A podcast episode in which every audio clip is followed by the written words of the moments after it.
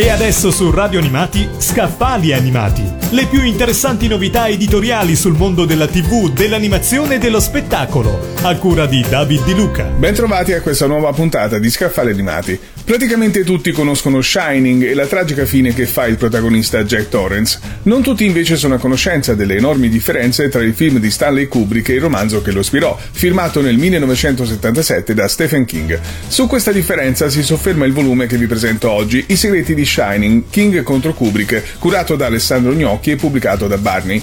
Pur raccontando la stessa storia, le due opere hanno prospettive opposte. In totale disaccordo, King e Kubrick duellarono a distanza per anni.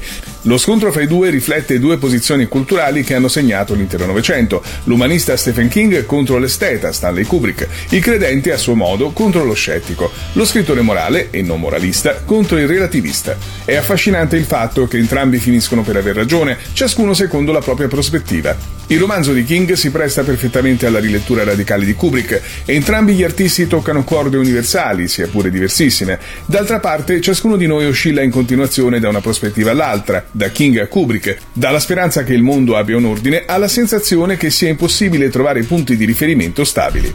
Nel libro assistiamo così alla nascita del romanzo e a quella del film, così come alla storia dei tempestosi rapporti tra lo scrittore e il regista, due geni di grande levatura, entrambi impegnati a interrogarsi sul senso della nostra esistenza. Abbiamo parlato di I segreti di Shining, King contro Kubrick, curato da Alessandro Gnocchi e pubblicato da Barney.